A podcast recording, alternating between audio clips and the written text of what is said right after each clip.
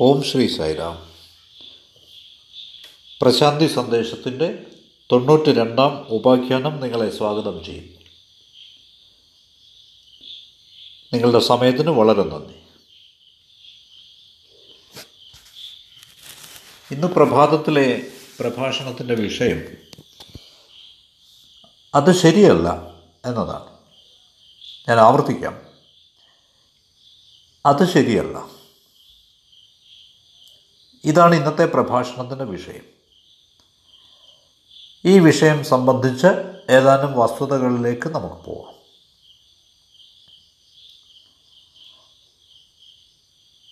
നമ്മുടെ ആളുകൾ സാധാരണയായി പറയാറുണ്ട് ഞാൻ എന്റെ ഗുരുവിന്റെ അടുത്തേക്ക് പോവുകയാണ്. മറ്റൊരാളിൽ നിന്ന് അവിടുത്തെ പറ്റി അറിഞ്ഞിട്ട് അഥവാ ഞാൻ തന്നെ അനുഭവമുണ്ടായിട്ട് ഞാൻ എന്റെ ഗുരുവിന്റെ അടുത്തേക്ക് പോവുകയാണ് ഉണ്ടായത്. ഇപ്രകാരമാണ് ചിലർ പറയുന്നത്. ഇത് തികച്ചും തെറ്റാണ്. എന്തുകൊണ്ട്? നിങ്ങൾ നിങ്ങളുടെ ഗുരുവിനെ തിരഞ്ഞെടുക്കാൻ നിങ്ങൾ ആരാണ്? നിങ്ങൾ ഗുരുവിനെ തിരഞ്ഞെടുത്തു എന്നതുകൊണ്ട് നിങ്ങൾ ഉദ്ദേശിക്കുന്നത്? നിങ്ങൾ നിങ്ങളുടെ ഗുരുവിനേക്കാൾ ബുദ്ധിമാനാണെന്നാണോ? നിങ്ങളുടെ സ്വന്തം ഗുരുവിനെ കണ്ടെത്താൻ തക്കവണ്ണം അവബോധം പ്രജ്ഞ നിങ്ങൾക്കുണ്ടോ? നിങ്ങൾ എങ്ങനെ നിങ്ങളുടെ ഗുരുവിനെ തിരിച്ചറിയും? കൃത്യമായ അനുയോജ്യനായ ശരിയായ ഗുരുവിനെയാണ് നിങ്ങൾ കണ്ടെത്തിയതെന്ന് നിങ്ങൾക്ക് എങ്ങനെ അറിയാനാവും? നമുക്കിതിനൊന്നും മറുപടിയില്ല. അപ്പോൾ നാം ഈ നിഗമനത്തിലാണ് എത്തേണ്ടത്. നമ്മളല്ല നമ്മുടെ ഗുരുവിനെ തിരഞ്ഞെടുക്കുന്നത്. തുറന്നു പറയുകയാണെങ്കിൽ എന്തെങ്കിലും തെരഞ്ഞെടുപ്പിന് തക്ക യോഗ്യതകൾ നമുക്കില്ല എന്ന് നമുക്ക് സമ്മതിക്കേണ്ടി വരും. അതുകൊണ്ട് ശരിയായ വസ്തുത ഇതാണ്. നമ്മുടെ ഗുരുവാണ് നമ്മെ തിരഞ്ഞെടുത്തത്. നമ്മളല്ല അവിടുന്ന് തിരഞ്ഞെടുത്തത്. അദ്ദേഹമാണ് നമ്മെ തിരഞ്ഞെടുത്തത്. ഇതാണ് വാസ്തവം. ഇനി ചില ആളുകൾ പറയും ഞാൻ എന്റെ ഗുരുവിനെ വിട്ടുപോന്നു ഇനി ഞാൻ അദ്ദേഹത്തോടൊപ്പമില്ല. ഇനി ചില ആളുകൾ ഒരു പടി കൂടി കയറി പറയും ഇനിയുള്ള നാളുകൾ ഞാൻ മറ്റൊരു ഗുരുവിന്റെ അടുക്കലേക്ക് പോവുകയാണ്. ഇതും ശരിയല്ല. നിങ്ങൾക്ക് നിങ്ങളുടെ ഗുരുവിനെ വിട്ടുകളയാനാവില്ല. അത് സാധ്യമല്ല. അദ്ദേഹത്തെ തിരഞ്ഞെടുക്കാനാവാത്തത് പോലെ തന്നെ അവിടുത്തെ കണ്ടെത്താനാവാത്തത് പോലെ തന്നെ നിങ്ങൾക്ക് അവിടുന്ന് ഉപേക്ഷിക്കാനുമാവില്ല പക്ഷേ നിങ്ങളുടെ സ്വാർത്ഥത നിങ്ങളുടെ അഹംബോധം നിങ്ങളെക്കൊണ്ട് തോന്നിപ്പിക്കുകയാണ് അങ്ങനെ. നിങ്ങൾ നിങ്ങളുടെ ഗുരുവിനെ ഉപേക്ഷിച്ചെന്ന് അല്ല.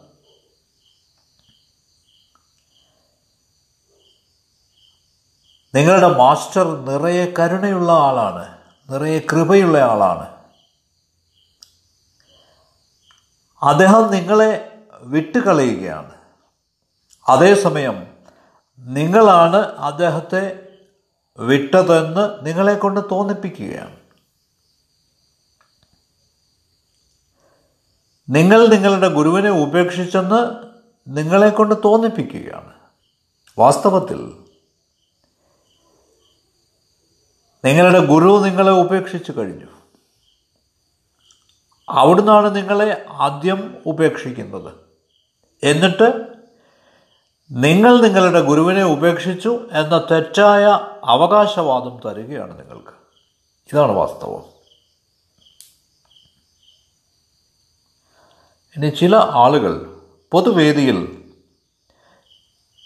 ഇപ്രകാരം പ്രഖ്യാപിക്കുന്നത് നാം കേൾക്കാറുണ്ട്. എന്റെ ജീവിതം എന്നത് എന്റെ ഗുരുവാണ്. അദ്ദേഹത്തെ കൂടാതെ എന്റെ ജീവിതം വ്യർത്ഥമാണ്. ഞാൻ എന്റെ ജീവിതം എന്റെ മാസ്റ്റർക്ക് സമർപ്പിക്കുകയാണ്. ഇങ്ങനെ.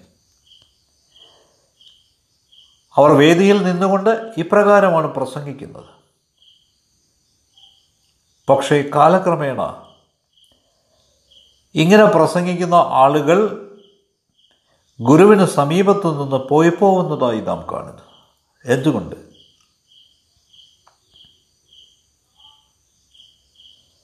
താൻ തന്റെ മാസ്റ്റർക്കൊപ്പമാണ് ജീവിക്കുന്നതെന്ന്.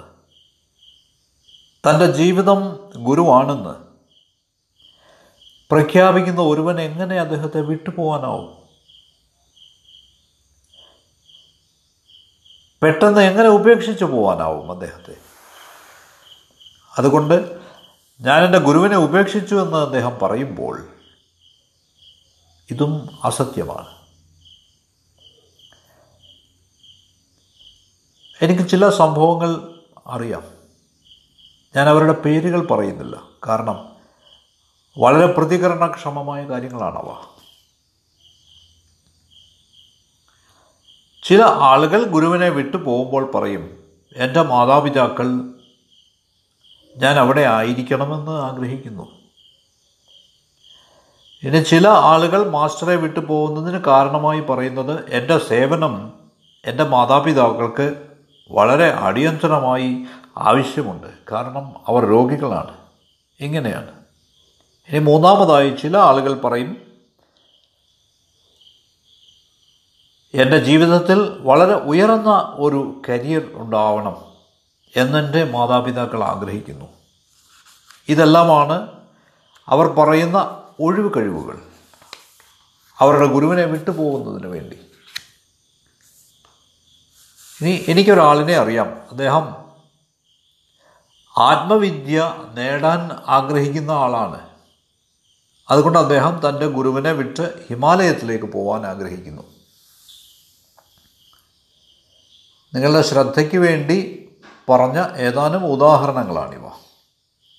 ഇവയെല്ലാം കള്ളക്കേസുകളാണ്. ശരിയായവയല്ല. ഞാനതിങ്ങനെ സംഗ്രഹിക്കാം. നിങ്ങൾ സ്വയം ഗുരുവിനെ വിട്ടു പോവത്തക്ക വിധം നിങ്ങളുടെ ഗുരു ഒരു സാഹചര്യം സൃഷ്ടിക്കുകയാണ്. നിങ്ങൾക്ക് നല്ല ഒരു തോന്നൽ ഉണ്ടാവത്തക്ക വിധം. നിങ്ങൾ നിങ്ങളുടെ മാസ്റ്ററിനെ ഉപേക്ഷിച്ചു എന്ന് തോന്നിപ്പിക്കത്തക്ക വിധം ഒരു സാഹചര്യം സൃഷ്ടിക്കുകയാണ് അദ്ദേഹം. നിങ്ങളുടെ ബഹിർഗമനം അദ്ദേഹം നേരത്തെ തന്നെ പ്ലാൻ ചെയ്തു കഴിഞ്ഞു. അദ്ദേഹത്തെ വിട്ടു പോവാൻ വേണ്ടി അദ്ദേഹം ഒരു സാഹചര്യം സൃഷ്ടിക്കുകയാണ്. എന്നിട്ട് നിങ്ങളാണ് അദ്ദേഹത്തെ വിട്ടുപോയതെന്ന് തോന്നിപ്പിക്കുകയാണ്. ഇതാണ് ശരിയായ കാര്യം. എനിക്ക് നിരവധി ഉദാഹരണങ്ങൾ നൽകാനാവും. സ്വാമി എന്നോട് പൊയ്ക്കൊള്ളാൻ ആവശ്യപ്പെട്ടു. ചില ആളുകൾ പറയും. മറ്റു ചിലർ പറയും ഈ സ്ഥലം വിട്ടു പോവാനായി സ്വാമി എന്നെ അനുഗ്രഹിച്ചു.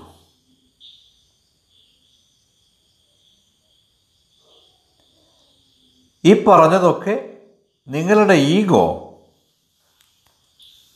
തൃപ്തിപ്പെടുത്തുന്നതിനായി നിങ്ങൾക്ക് കുറ്റബോധം ഉണ്ടാവാതിരിക്കുന്നതിനായി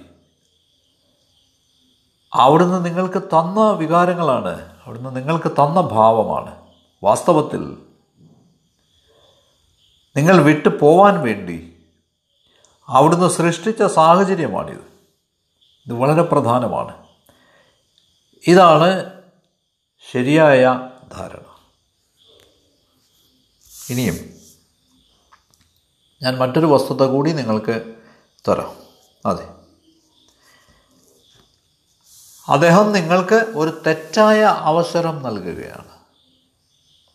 ഇത് വാസ്തവത്തിൽ ഒരു തെറ്റായ അവസരമാണ്.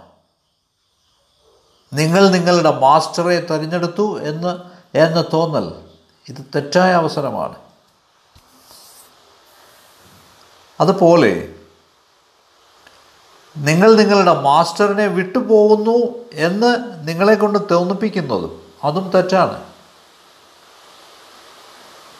നിങ്ങൾ അദ്ദേഹത്തെ തിരഞ്ഞെടുക്കുന്നതേയില്ല. നിങ്ങൾ അദ്ദേഹത്തെ ഉപേക്ഷിക്കുന്നതേയില്ല.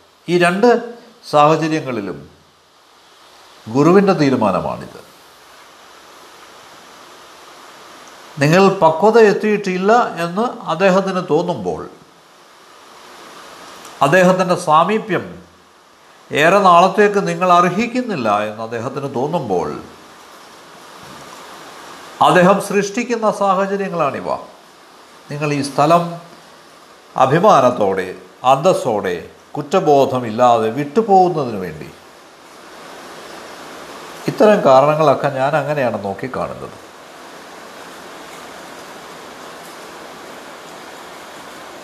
നിരവധി ആളുകൾ ഇവിടം വിട്ടു പോകുമ്പോൾ അവർ നിരത്തുന്ന കാരണങ്ങൾ കണ്ടിട്ട് എനിക്കിതാണ് തോന്നുന്നത്. വാസ്തവത്തിൽ ഗുരുവിന്റെ സാന്നിധ്യമുള്ള ഇടം തീർത്ഥാടന കേന്ദ്രമാണ്. എന്ന് പാരമ്പര്യം നമ്മുടെ പാരമ്പര്യം നമ്മോട് പറയുന്നു. എന്താണ് കാശി? കാശി എന്നത് നമ്മുടെ ദിവ്യഗുരു ഉള്ള സ്ഥലമാണ്. എന്താണ് ബദ്രി? കേദാർനാഥ് എന്താണ്? അത് നമ്മുടെ ദിവ്യ ഗുരുവിന്റെ സാന്നിധ്യത്തിന് സമമാണ്. എന്തുകൊണ്ട്? കാരണം നിങ്ങളുടെ ഗുരുവിന്റെ സാന്നിധ്യത്തിൽ നിങ്ങൾക്ക് ആ കൃത്രിമമായ പരമാനന്ദമുണ്ടാവുന്നു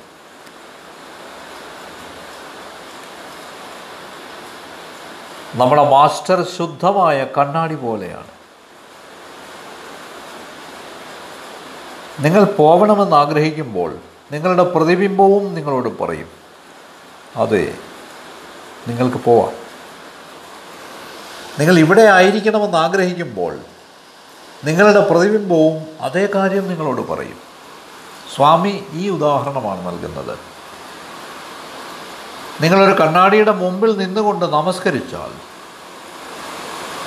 നിങ്ങളുടെ പ്രതിബിംബവും തിരികെ നിങ്ങൾക്ക് നമസ്കരിക്കും നമസ്കാരം തരും. നേരെ മറിച്ച്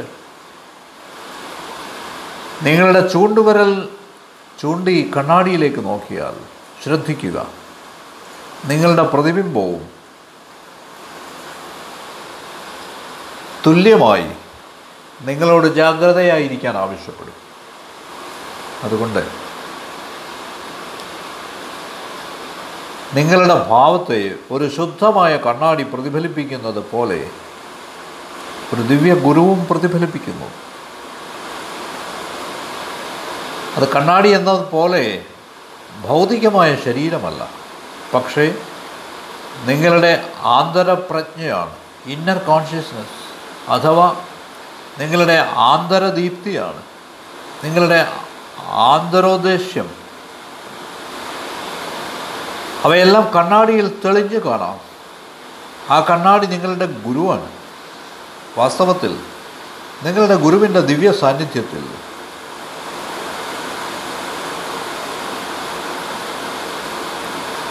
ഇരുട്ട് പോയി പോയി എന്ന് എത്ര ആളുകൾക്ക് തോന്നുന്നു എന്ന് എനിക്കറിയില്ല ദുരിതങ്ങൾ അകന്നുവെന്ന് സന്താപങ്ങൾ അകന്നുവെന്ന് ജീവിതം ഉത്സവമാണെന്ന് എത്ര പേർക്ക് തോന്നുന്നുണ്ട് എന്ന് എനിക്കറിയില്ല എന്തുകൊണ്ടെന്നാൽ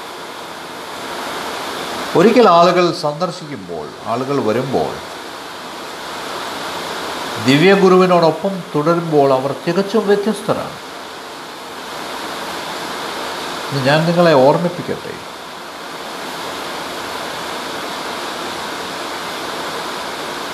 മാസ്റ്ററിന്റെ ദിവ്യ സാന്നിധ്യം എന്നതിനർത്ഥം കേവലം ഭൂമിശാസ്ത്രപരമായ തലത്തിൽ മാത്രമല്ല.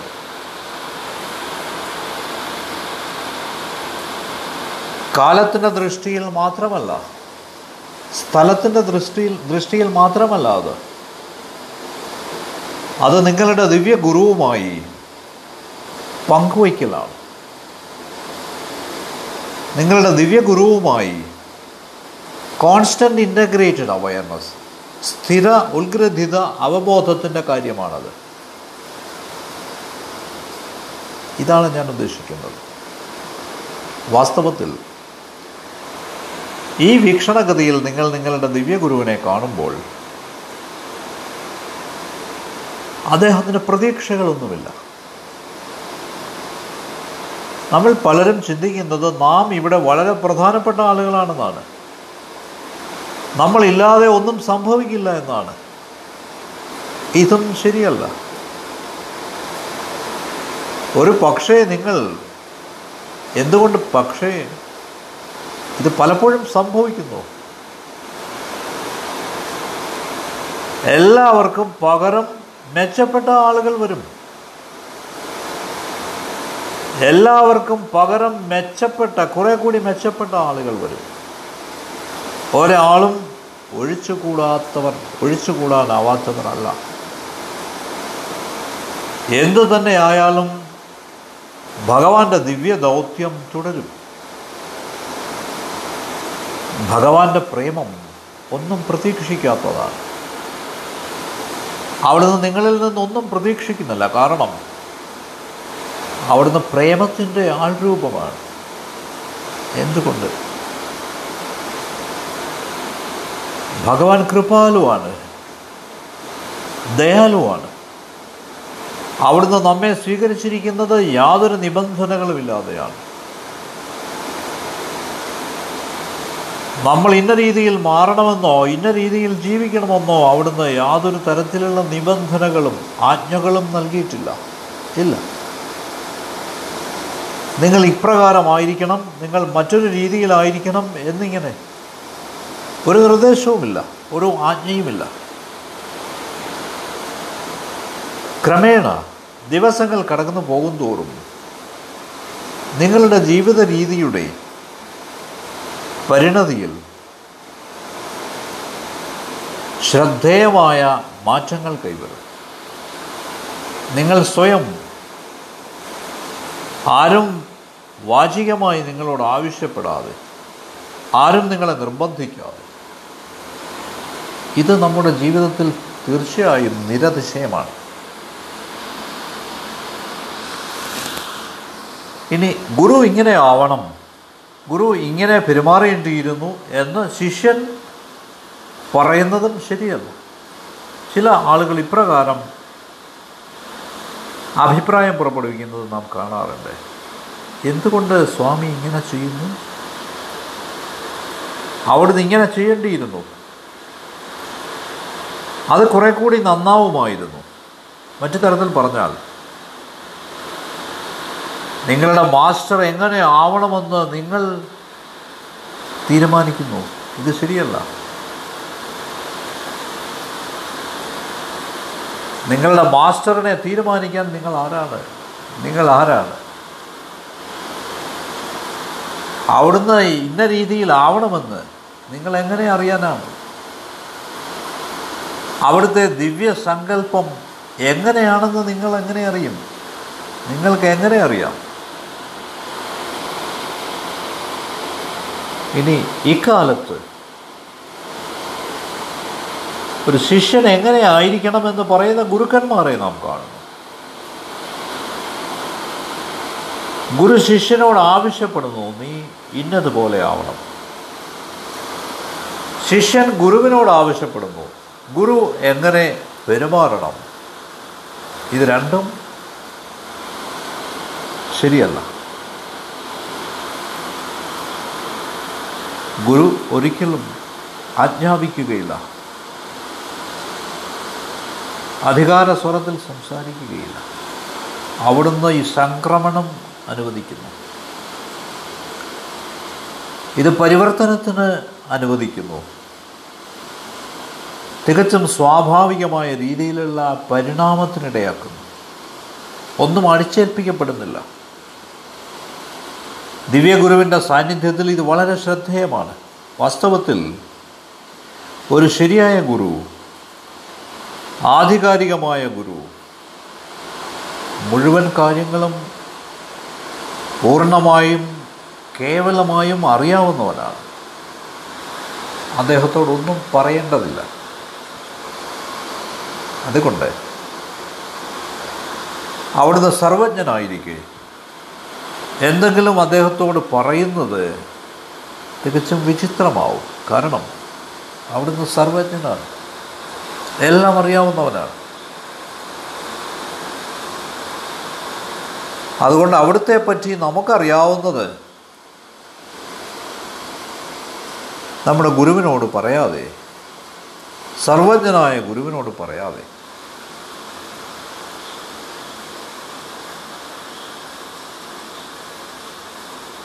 അങ്ങനെ പറഞ്ഞാൽ ഒരു പക്ഷേ അദ്ദേഹം അംഗീകരിച്ചില്ല എന്ന് വരും. അദ്ദേഹം ശ്രദ്ധിച്ചില്ല എന്ന് വരും. നിങ്ങൾ ചൂണ്ടിക്കാണിക്കുന്നത് പോലെ നിങ്ങൾ ആവശ്യപ്പെടുന്നത് പോലെ അവിടുന്ന് പ്രതികരിച്ചില്ല എന്ന് വരും. അവിടുന്ന് അംഗീകരിക്കില്ല. കാരണം നിങ്ങൾക്ക് അറിയില്ല എന്ന് അദ്ദേഹത്തിന് അറിയാം.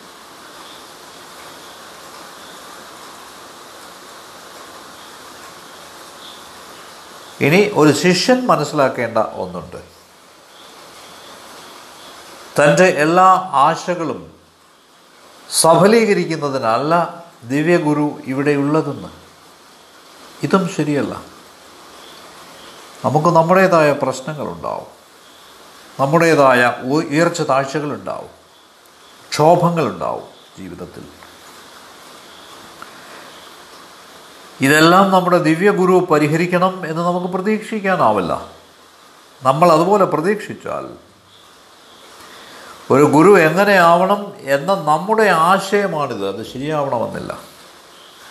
എന്റെ സുഹൃത്തുക്കളെ നാം ശരിക്കും അപ്രതീക്ഷിതമായ രീതിയിലാണ് പെരുമാറുന്നത്. കാരണം നമുക്ക് ഈ സാഹചര്യത്തിന്റെ കൃത്യമായ പരിപ്രേക്ഷ്യമില്ല.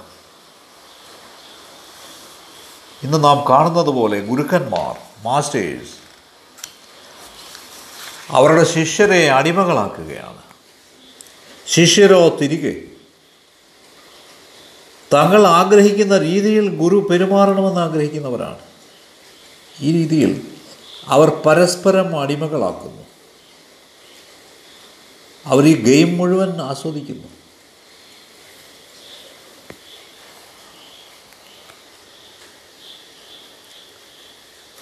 ശിഷ്യന് മുമ്പിൽ മാസ്റ്റർ. മാസ്റ്റർക്ക് മുമ്പിൽ ശിഷ്യൻ.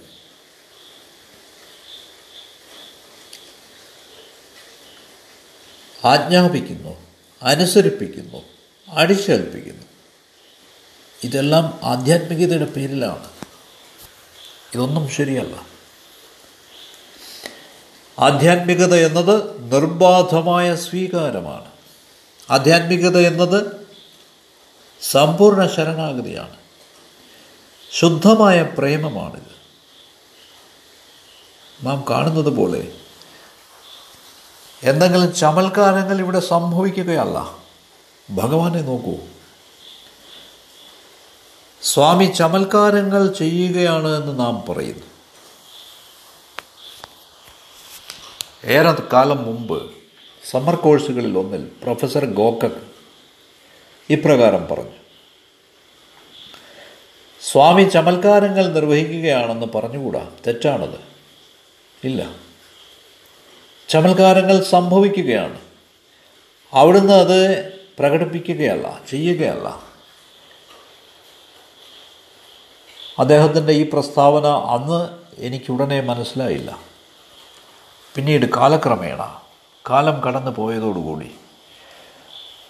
അദ്ദേഹം എന്താണ് ശരിക്കും ഉദ്ദേശിച്ചതെന്ന് എനിക്ക് മനസ്സിലായി.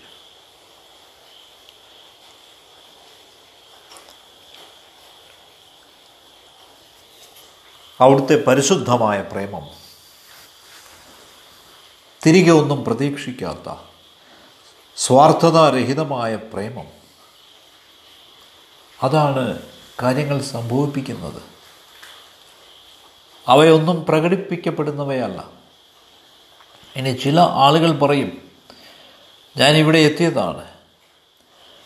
ഞാൻ ഭഗവാന്റെ കരങ്ങൾ മുറുക്ക പിടിച്ചിരിക്കുകയാണ്. ഞാൻ എന്റെ പിടിപിടുകയില്ല. ഞാൻ ഈ ദിവ്യ കരങ്ങൾ ഉപേക്ഷിക്കുകയില്ല. ഇപ്രകാരമാണ് ചില ആളുകൾ പറയുന്നത്. ചില ആളുകൾ പറയും നിങ്ങൾക്കറിയുമോ ഭഗവാൻ എന്റെ കരങ്ങൾ പിടിച്ചിട്ടുണ്ട്. ഭഗവാൻ എന്റെ ജീവിതത്തെ നയിക്കുകയാണ്. അവിടുന്ന് എന്റെ കരങ്ങൾ വിടുകയില്ല. ഒരു അമ്മ അവൾക്കൊപ്പം തന്റെ കുഞ്ഞിനെ കൊണ്ടുപോകുന്നത് പോലെ കരങ്ങൾ പിടിച്ച്. അതെ ഭഗവാൻ എന്റെ കരങ്ങൾ പിടിച്ചിരിക്കുകയാണ്. ഇതും അസത്യമാണ്. സ്വാമി ഒരു ഉദാഹരണം പറയും. നാം ഒരു ട്രെയിനിൽ സഞ്ചരിക്കുകയാണെന്നിരിക്കട്ടെ. നാം പറയും ഓ ബാംഗ്ലൂർ എത്തുന്നു ബാംഗ്ലൂർ എത്തുന്നു. വാസ്തവത്തിൽ ബാംഗ്ലൂർ വരികയാണോ? അല്ല. നിങ്ങൾ ബാംഗ്ലൂരേക്ക് പോവുകയാണ് അത്രമാത്രം. ഇതുപോലെ ബാംഗ്ലൂരിൽ നിന്ന് നിങ്ങൾ നിങ്ങളുടെ വീട്ടിലേക്ക് തിരികെ പോകുന്നു എന്നിരിക്കട്ടെ ട്രെയിനിൽ. നിങ്ങൾ അവിടെ ഇരുന്ന് പറയും ബാംഗ്ലൂർ കഴിഞ്ഞു ബാംഗ്ലൂർ കഴിഞ്ഞു ബാംഗ്ലൂർ പോയോ? ഇല്ല. നിങ്ങൾ വന്നപ്പോൾ ബാംഗ്ലൂർ അവിടെ ഉണ്ടായിരുന്നു. നിങ്ങൾ പോകുമ്പോഴും ഉണ്ടായിരുന്നു. അതവിടെ തന്നെ തുടരുകയാണ്. നിങ്ങളാണ് അടുത്തേക്ക് വന്നതും അവിടെ വിട്ടുപോയതും ബാംഗ്ലൂർ ഒന്ന് തന്നെയാണ്. ഇതേ രീതിയിൽ നാം ഭഗവാന്റെ കരങ്ങൾ പിടിച്ചിട്ടുണ്ടാവാം. നാം ആ കരങ്ങൾ വിട്ടുപോവാം അതുകൊണ്ട് അവിടുന്ന് നമ്മുടെ എന്റെ കരം പിടിച്ചിരിക്കുന്നു എന്ന് പറയുന്ന പ്രസ്താവന കള്ളമാണ്. അത് ശരിയല്ല. ഇനി ചില ആളുകൾ ഇപ്രകാരമാണ് പറയുന്നത്. എനിക്ക് ഉന്നത അനുഭവങ്ങൾ വേണം. എനിക്ക് കുറേ കൂടി ആഴത്തിലുള്ള അവബോധമുണ്ടാവണം. അതുകൊണ്ട് ഞാനത് തിരഞ്ഞ് മറ്റു സ്ഥലത്തേക്ക് പോവുകയാണ്. ധ്യാനം ഇതിനേക്കാൾ സുഗമമായിട്ടുള്ള ചില സ്ഥലങ്ങൾ എനിക്കറിയാം. അവിടുത്തെ അന്തരീക്ഷവും തികച്ചും അനുയോജ്യമാണ്. വളരെ സഹകരണമുള്ള അന്തരീക്ഷമാണ് അവിടെ. അതുകൊണ്ട് ഞാൻ മറ്റൊരു സ്ഥലത്തേക്ക് പോവുകയാണ്. ഇതും ശരിയല്ല. എന്തുകൊണ്ട്? ഒരു ലളിതമായ ഉദാഹരണം. നിങ്ങൾ വാതിൽ തുറക്കുന്നു. എന്ത് സംഭവിക്കും? നിങ്ങൾ വാതിൽ തുറക്കുമ്പോൾ ഉള്ളിലുള്ള മുറിയെ അഭിമുഖീകരിക്കുന്നു നിങ്ങൾ. മുറിക്കുള്ളിലായിരിക്കുമ്പോഴോ നിങ്ങളുടെ പുറകുവശമാണ് പുറം ലോകത്തെ അഭിമുഖീകരിക്കുന്നത്. നിങ്ങൾ കഥക് തുറക്കുമ്പോൾ നിങ്ങൾ മുറിക്കുള്ളിലേക്ക് പ്രവേശിക്കുമ്പോൾ നിങ്ങൾ മുറിയുടെ അകവശത്തെയാണ് പ്രതിനിധീകരിക്കുന്നത് അഭിമുഖീകരിക്കുന്നത്. അപ്പോൾ നിങ്ങളുടെ പുറകുവശം മുറിയുടെ ബാഹ്യലോകത്തെയാണ് അഭിമുഖീകരിക്കുന്നത്. ഇതേ രീതിയിൽ ദിശയാണ് പ്രധാനം. നിങ്ങൾ ഉള്ളിലേക്കാണ് നോക്കുന്നതെങ്കിൽ കഥക തുറന്ന് മുറിക്കുൾവശം കാണുകയാണെങ്കിൽ നിങ്ങൾ നിങ്ങളുടെ ദിവ്യഗുരുവിന്റെ അടുത്തേക്കാണ് പോകുന്നത്. നിങ്ങൾ ബാഹ്യലോകത്ത് നിന്ന് ആന്തരലോകത്തിലേക്കാണ് സഞ്ചരിക്കുന്നത്. നിങ്ങൾ മുറിക്കുള്ളിൽ പ്രവേശിക്കുമ്പോൾ മറ്റെവിടെയുമുള്ള ശബ്ദം നിങ്ങൾക്ക് പ്രശ്നമേ ആവുന്നില്ല നിങ്ങൾ മുറിക്കുള്ളിൽ ഒരിക്കൽ പ്രവേശിച്ചു കഴിഞ്ഞാൽ നിങ്ങൾ കാര്യങ്ങൾ കാണാൻ തുടങ്ങുന്നു. നിങ്ങൾ ആ മുറി മണത്തു നോക്കുന്നു. പുറമേ നടക്കുന്നത് സംഭവിക്കുന്നതൊന്നും നിങ്ങൾക്ക് വിഷയമല്ലാതാവുന്നു. ഇതേപോലെ നിങ്ങൾ നിങ്ങളുടെ ദിവ്യഗുരുവിന്റെ സാമീപ്യത്തിലേക്ക് പോകുമ്പോൾ നിങ്ങൾ തീർച്ചയായും അന്തർമുഖരാവും എന്താണ് പുറത്ത് സംഭവിക്കുന്നത് എന്ന് നിങ്ങൾക്ക് വിഷയമേ അല്ലാതാവും ദിശാമാറ്റം കൊണ്ട് ഇതാണ് അർത്ഥമാക്കുന്നത്. ഈ ദിശാമാറ്റം നടന്നില്ലെങ്കിൽ മറ്റെന്തെങ്കിലും മാർഗം മറ്റെന്തെങ്കിലും കരിയർ മറ്റെന്തെങ്കിലും സ്ഥലം കുറെ കൂടി നല്ലതാണെന്ന് നമുക്ക് തോന്നും. ഇത് അസത്യമാണ്. വാസ്തവത്തിൽ പറയുകയാണെങ്കിൽ നാം നമ്മുടെ സ്വത്വത്തിന്റെ കേന്ദ്രത്തിലായിരിക്കുമ്പോൾ ആത്മാവിലായിരിക്കുമ്പോൾ പുറം ലോകം എന്നൊന്നില്ല. ബാഹ്യലോകമില്ല കാരണം നിങ്ങൾ നിങ്ങളുടെ സ്വത്വത്തിന്റെ കേന്ദ്രബിന്ദുവിലാണ്. അതുകൊണ്ട് നിങ്ങളുടെ ചിന്ത സുവ്യക്തമാവണം. നിങ്ങളുടെ പ്രവൃത്തിയിൽ വ്യക്തത വേണം. കാരണം നാം നമ്മുടെ മാസ്റ്ററെ ശാരീരികമായി എടുത്തിരിക്കുകയാണ്. അതാണ് നമുക്ക് ഈ പ്രശ്നങ്ങൾ ഉണ്ടാവാൻ കാരണം. അതുകൊണ്ട് ഈ തെറ്റായ രീതികൾ നമുക്ക് പിന്തുടരാതിരിക്കാം. തെറ്റായ ധാരണകൾ വെച്ച് പുലർത്താതിരിക്കാം. ഗുരു ഭൗതികമായതല്ല. ഇതുകൊണ്ടാണ് ചില ആളുകൾ പറയുന്നത് നമുക്ക് ഭഗവാനെ നഷ്ടമായിരിക്കുന്നു. നമുക്ക് ഭഗവാനെ നഷ്ടമായിരിക്കുന്നു. വി മിസ് ഭഗവാൻ. ശരി എനിക്കിത് മനസ്സിലാവുന്നില്ല. ഭഗവാനെ നഷ്ടമായി എന്ന് പറയുന്നത് കൊണ്ട് നിങ്ങൾ എന്താണ് ഉദ്ദേശിക്കുന്നത്? ഭഗവാൻ അവിടുത്തെ ഭൗതിക രൂപമാണെന്നാണോ നിങ്ങൾ ഉദ്ദേശിക്കുന്നത്? അവിടുന്ന് ഭൗതിക രൂപത്തിലായിരിക്കുമ്പോൾ അതെ അവിടുന്ന് മിക്കപ്പോഴും പറയുമായിരുന്നു നിങ്ങൾ ശരീരമല്ല. You are not the body പക്ഷേ നാം ഇപ്പോൾ പറയുന്നത് എന്താണ്? സ്വാമി അവിടുന്ന് ശരീരമാണ്. യു ആർ ദ ബോഡി ഞാൻ ശരീരമല്ല എന്ന് അവിടുന്ന് പറയുന്നുണ്ടാവാം. പക്ഷേ അത് മറ്റൊരു കാര്യമാണ്. ഇതിനർത്ഥം നാം നമ്മുടെ ബോഡി അറ്റാച്ച്മെന്റിനപ്പുറം ശരീര ബന്ധനത്തിനപ്പുറം പോയിട്ടില്ല എന്നാണ്. സ്വാഭാവികമായിട്ടും സ്വാമിയെ ആധ്യാത്മിക മാനത്തിൽ പരിഗണിക്കാൻ നമുക്ക് കഴി കഴിയുന്നില്ല. നാം അവിടുത്തെ ഭൗതിക രൂപത്തിലേക്ക് ഒതുക്കിയിരിക്കുകയാണ്. ഇത് ശരിയല്ല. ഒരു ചെറിയ ഉദാഹരണം. രാമൻ ഇന്ന് ഭൗതിക രൂപത്തിലില്ല. പക്ഷേ നാം അവിടുന്ന് ആരാധിക്കുന്നു. കാരണം രാമൻ ആധ്യാത്മികമാണ്. സ്പിരിച്വലാണ്. കൃഷ്ണൻ ആധ്യാത്മികമാണ്. ജീസസ് ആധ്യാത്മികമാണ്. ബുദ്ധൻ ആധ്യാത്മികമാണ്. നാനക് ആധ്യാത്മികമാണ്. സ്വരാഷ്ട്രർ ആധ്യാത്മികമാണ്. അതുകൊണ്ട് നാം അവരെയൊക്കെ ആധ്യാത്മിക ദൃഷ്ടിയിലാണ് കാണുന്നത്. അതുകൊണ്ടാണ് ചില ആളുകൾ അവരുടെ ഈഗോ പ്രശ്നം കാരണം അവരുടെ സ്വന്തം വ്യക്തിത്വ വികാസം കാരണം അവരുടെ തന്നെ പ്രതിബിംബം കാരണം അവരുടെ തെറ്റായ വ്യക്തിത്വം കാരണം സ്വാമി പൊയ്പോയതിൽ തൃപ്തരല്ല അസന്തുഷ്ടരാണ്. കാരണം സ്വാമിയെ അവർ ഭൗതികമായി എടുത്തിരിക്കുകയാണ്. ഇത് തെറ്റാണ്. അതുകൊണ്ട് നാം എല്ലാവരും ഇത് പുനഃപരിശോധിക്കാൻ ആഴത്തിൽ ചിന്തിക്കാൻ ഞാൻ ആവശ്യപ്പെടുകയാണ്.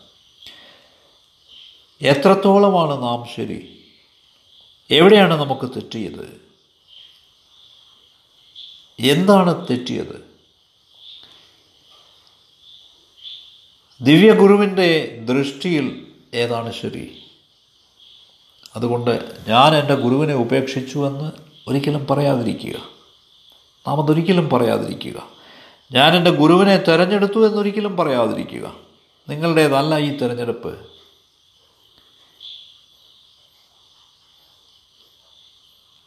ഞാൻ നിരാശനാണ്.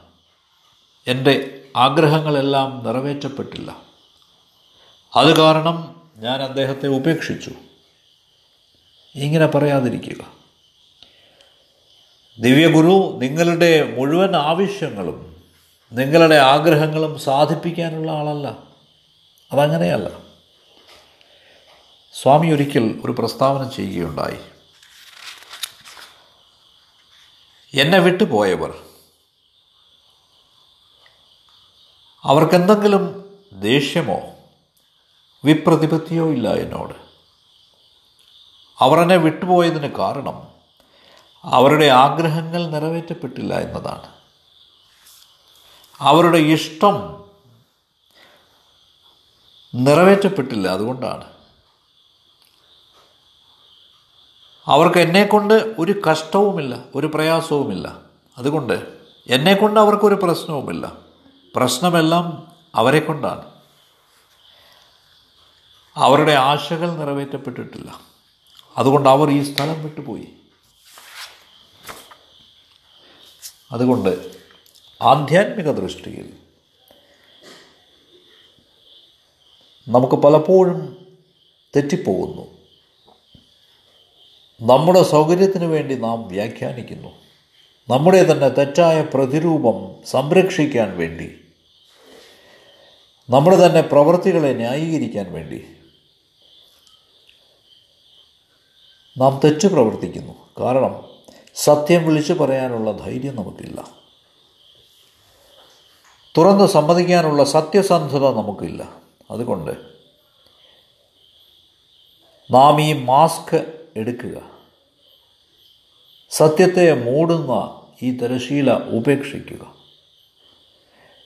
ഈ മാസ്കും നാം ധരിക്കുന്നത് ശരിയല്ല.